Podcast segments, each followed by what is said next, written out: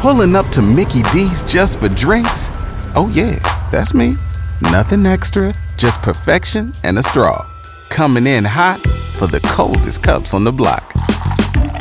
Because there are drinks, then there are drinks from McDonald's.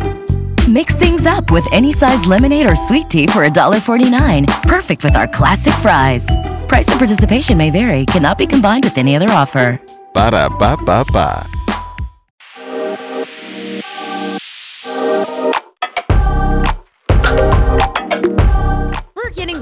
With women who inspire us. The three of us together have a lot of experience discussing real issues that affect real women. Now, we're giving you a chance to actually hear how we talk about the topics in the newsroom behind the scenes here on the Oklahoma Women Want to Know podcast. On this episode of Oklahoma Women Want to Know, the television and film industry is taking off like a rocket, and it's really exciting to watch. We've even been called the Hollywood on the Prairie. Kind of cool. Oakeywood. Yeah.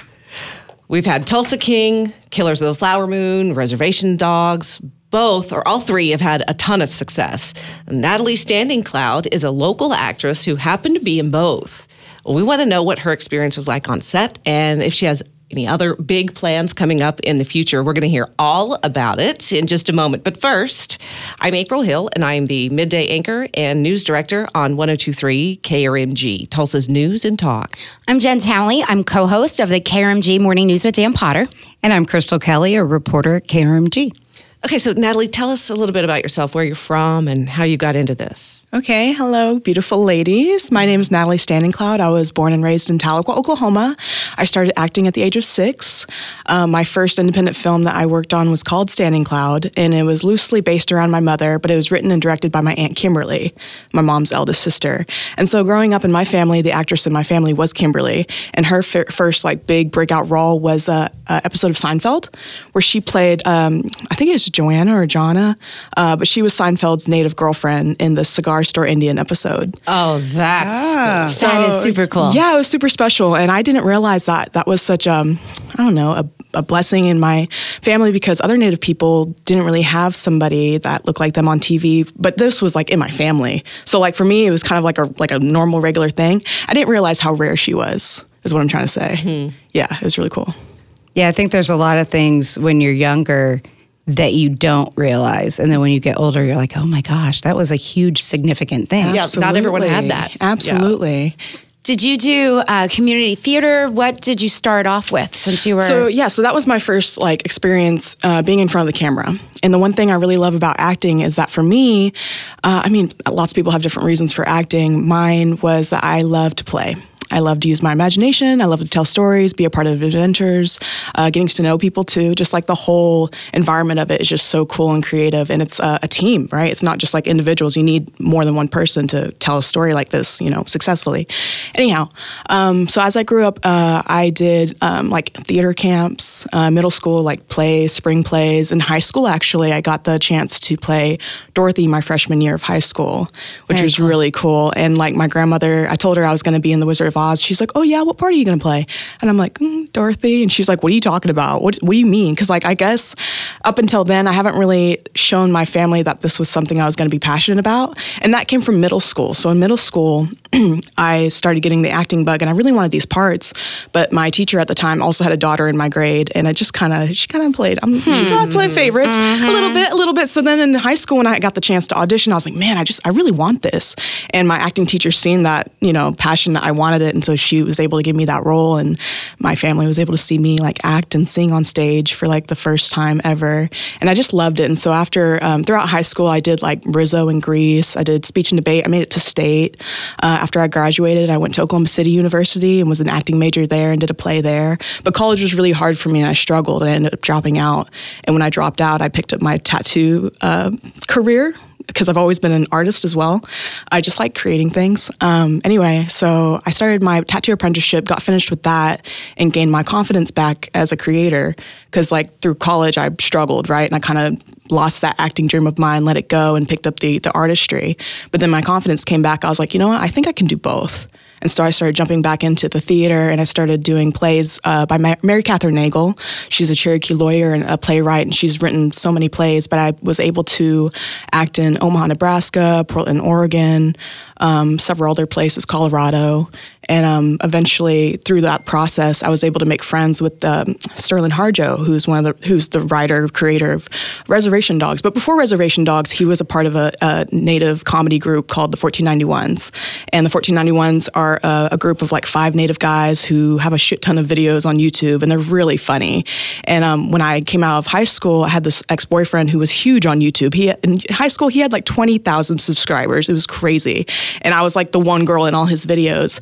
And he became really close friends with Ryan Redcorn, who's another member of the group. And so through that connection, I was able to make uh, a friendship with all the guys, and they just knew that I wanted to be an actor. And they would go travel around the country and do like. Um, live comedy skits and things like that. If they couldn't have all five guys, they would bring me in as like a filler. So I was kind of like the one honorary 1491 woman out of all these guys. Nice. And it was so crazy too, because I was like, man, I'm so nervous. These guys seem like naturals or professionals.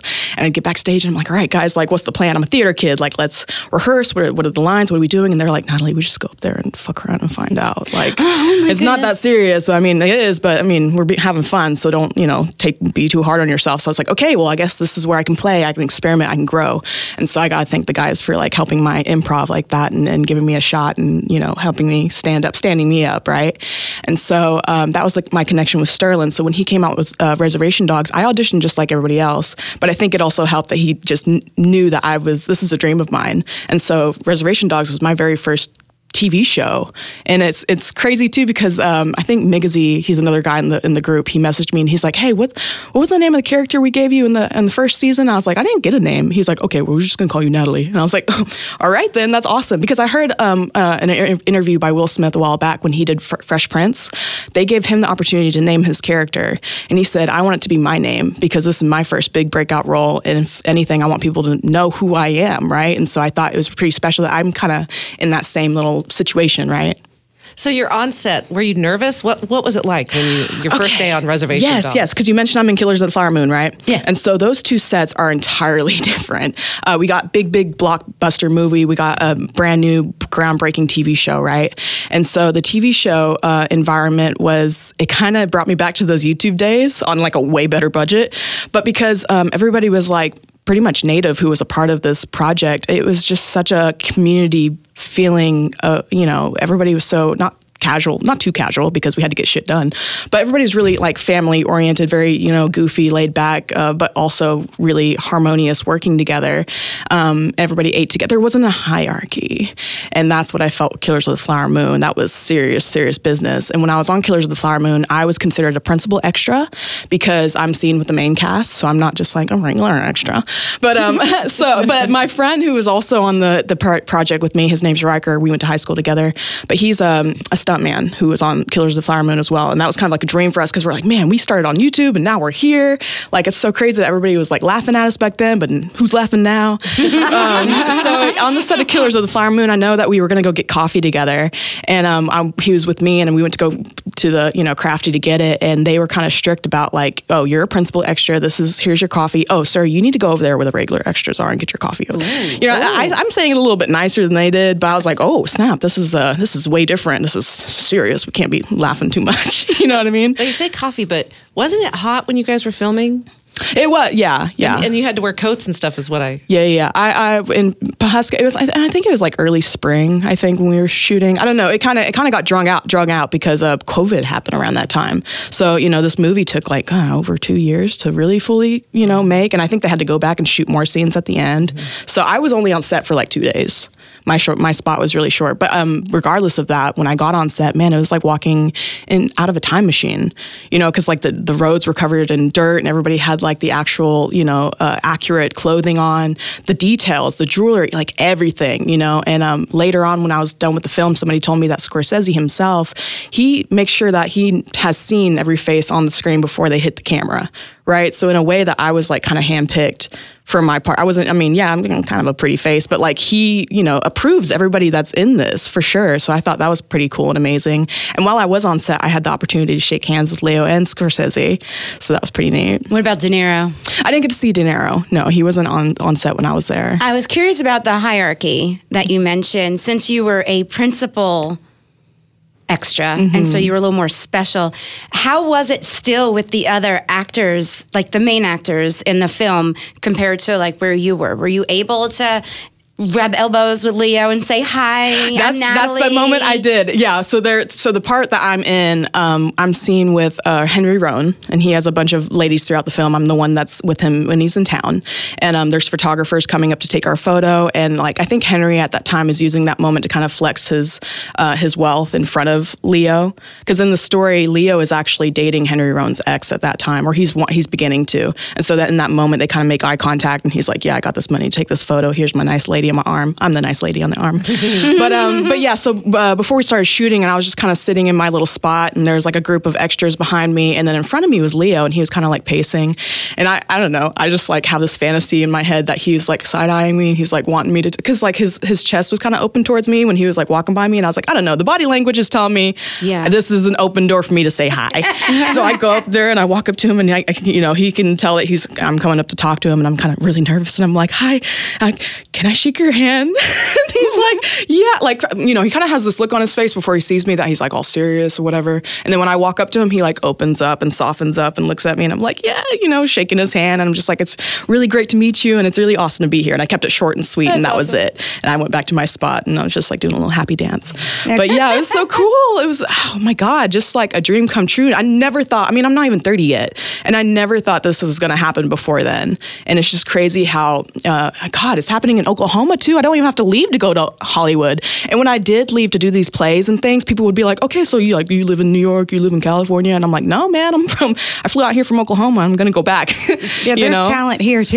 yeah, and it's exciting too because I'm Cherokee, and Cherokee Film Office is is happening with my tribe, and we just built a brand new huge sound stage out in Owasso, and I've been able to do projects with them where I'm putting these suits on with the dots on it, where I'm doing uh, ca- motion capture for my tribe and doing little videos here and there. So it's it's really neat. It's exciting. Oh, Killers of the Flower Moon was phenomenal. I saw it and all of that, but I want to talk about Reservation Dogs Yes. because it's so unique. It's this coming of age.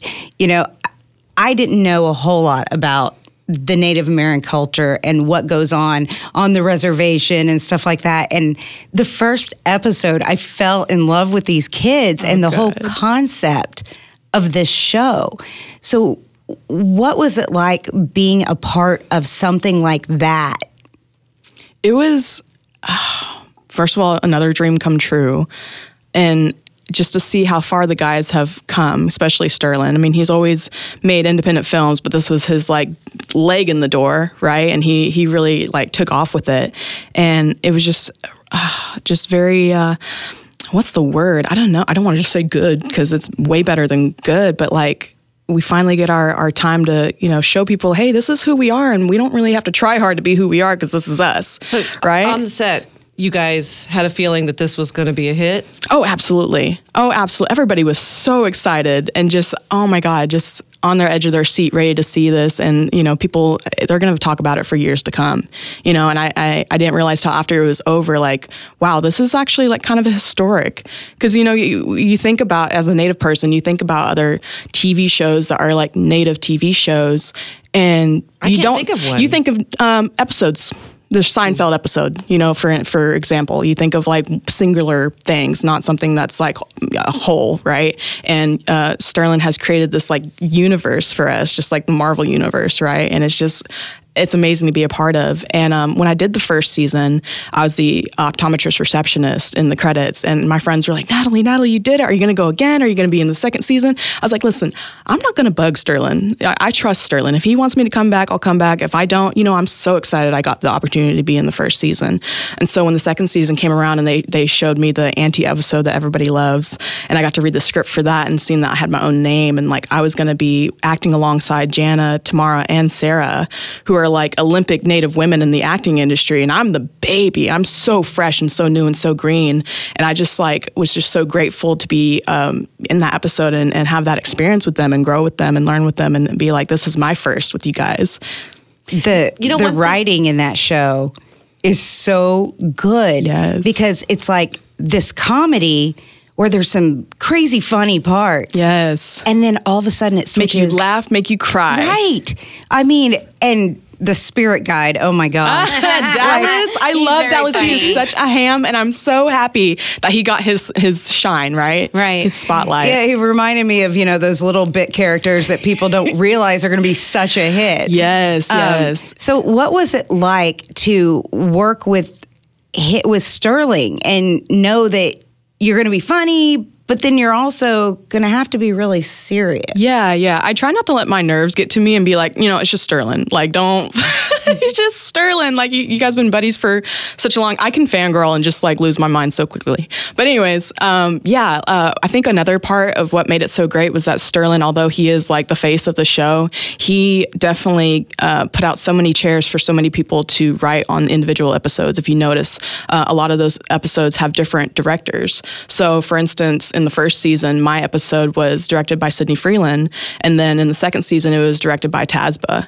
And so, those are totally two different, completely different women who have different perspectives and feelings and views on things. But that's how you get the the beautiful like dynamics of this this TV show. You know, one thing that I love about the filming of, of both of these shows, Native American women in the past have been portrayed as very either wrinkly Mm-hmm. or homely. Mm. And in these shows, it shows how beautiful the Native American Thank women you. are. Yes, absolutely. Yeah. What about um, your your thoughts behind the fact that being a Native American woman and this is being highlighted in these roles on such a large scale? You you played Dorothy, mm-hmm.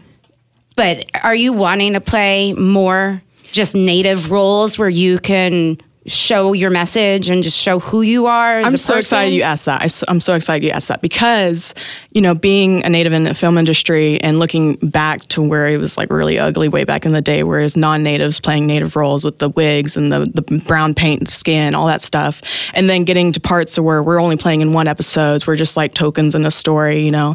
Now we're, you know, being ourselves and being able to tell our stories our way, um, I'm hoping it just keeps going forward to it gets to a point where I don't have to be native playing this native role. I can be native playing any kind of role. Right. And that's that's a dream that I would like to have someday. But I'm also honored to be that genuine representation if they need it. And that's not the only role you play. You are a very talented tattoo artist. Thank you so much. and I saw that you kind of bring your culture into your tattoos. Yeah, Can you I- tell us about that artistry? I feel like, um, again, honored to have that safe space for Native people who feel like their art should be. Um, I don't know. Some some top two artists are just slapping ink on, and some others take their time with what they're they're doing to make sure you know this is right for the person they're giving it to because it lasts you the rest of your life. And so um, I I'm very honored to to have that safe space for people to bring me their artwork and um, trust put their trust in me to give them something that they're going to be proud of to wear on their skin and show the rest of the world, you know, because that's like their way of expressing themselves culturally. But um, yeah, and I don't tattoo just Cherokee people. I tattoo people of all kinds of different tribes, and I've tattooed non-natives who just love the culture as well. And I want to have to give something to them that non, like a real native would, real native, native would see and be like, oh yeah, that's cool. Can we talk about that? Let's share that. Like that's really awesome that you have that, right?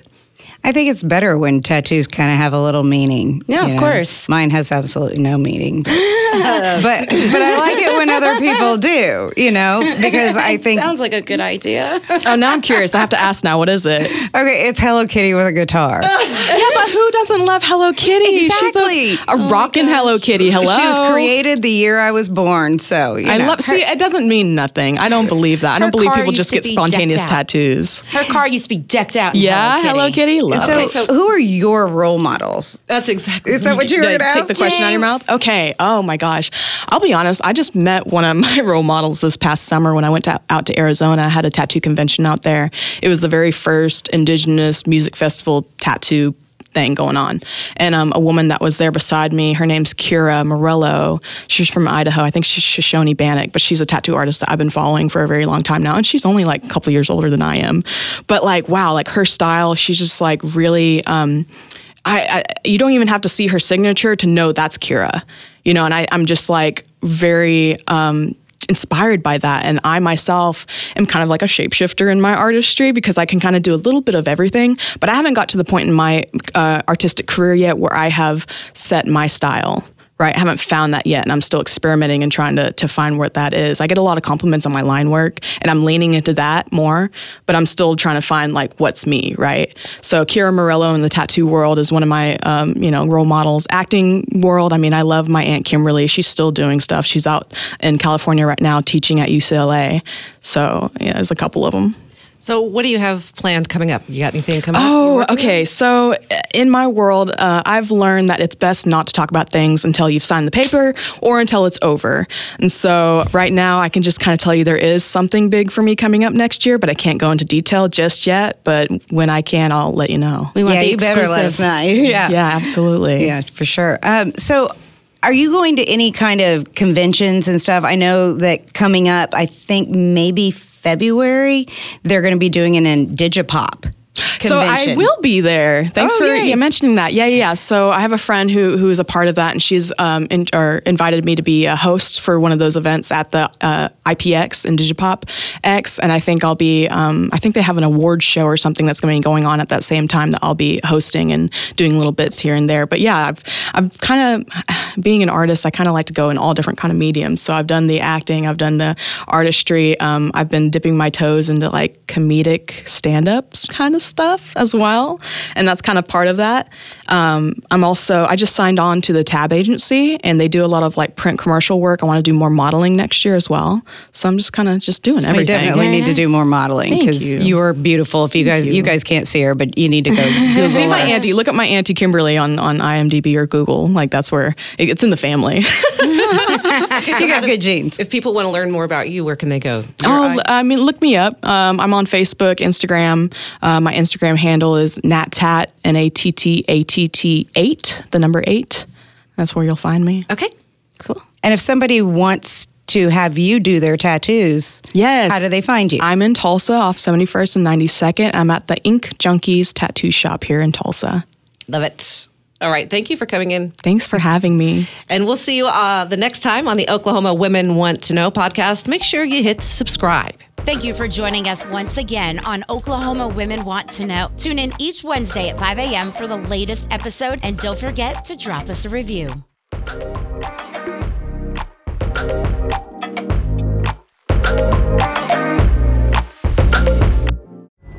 Pulling up to Mickey D's just for drinks? Oh, yeah, that's me. Nothing extra, just perfection and a straw. Coming in hot for the coldest cups on the block.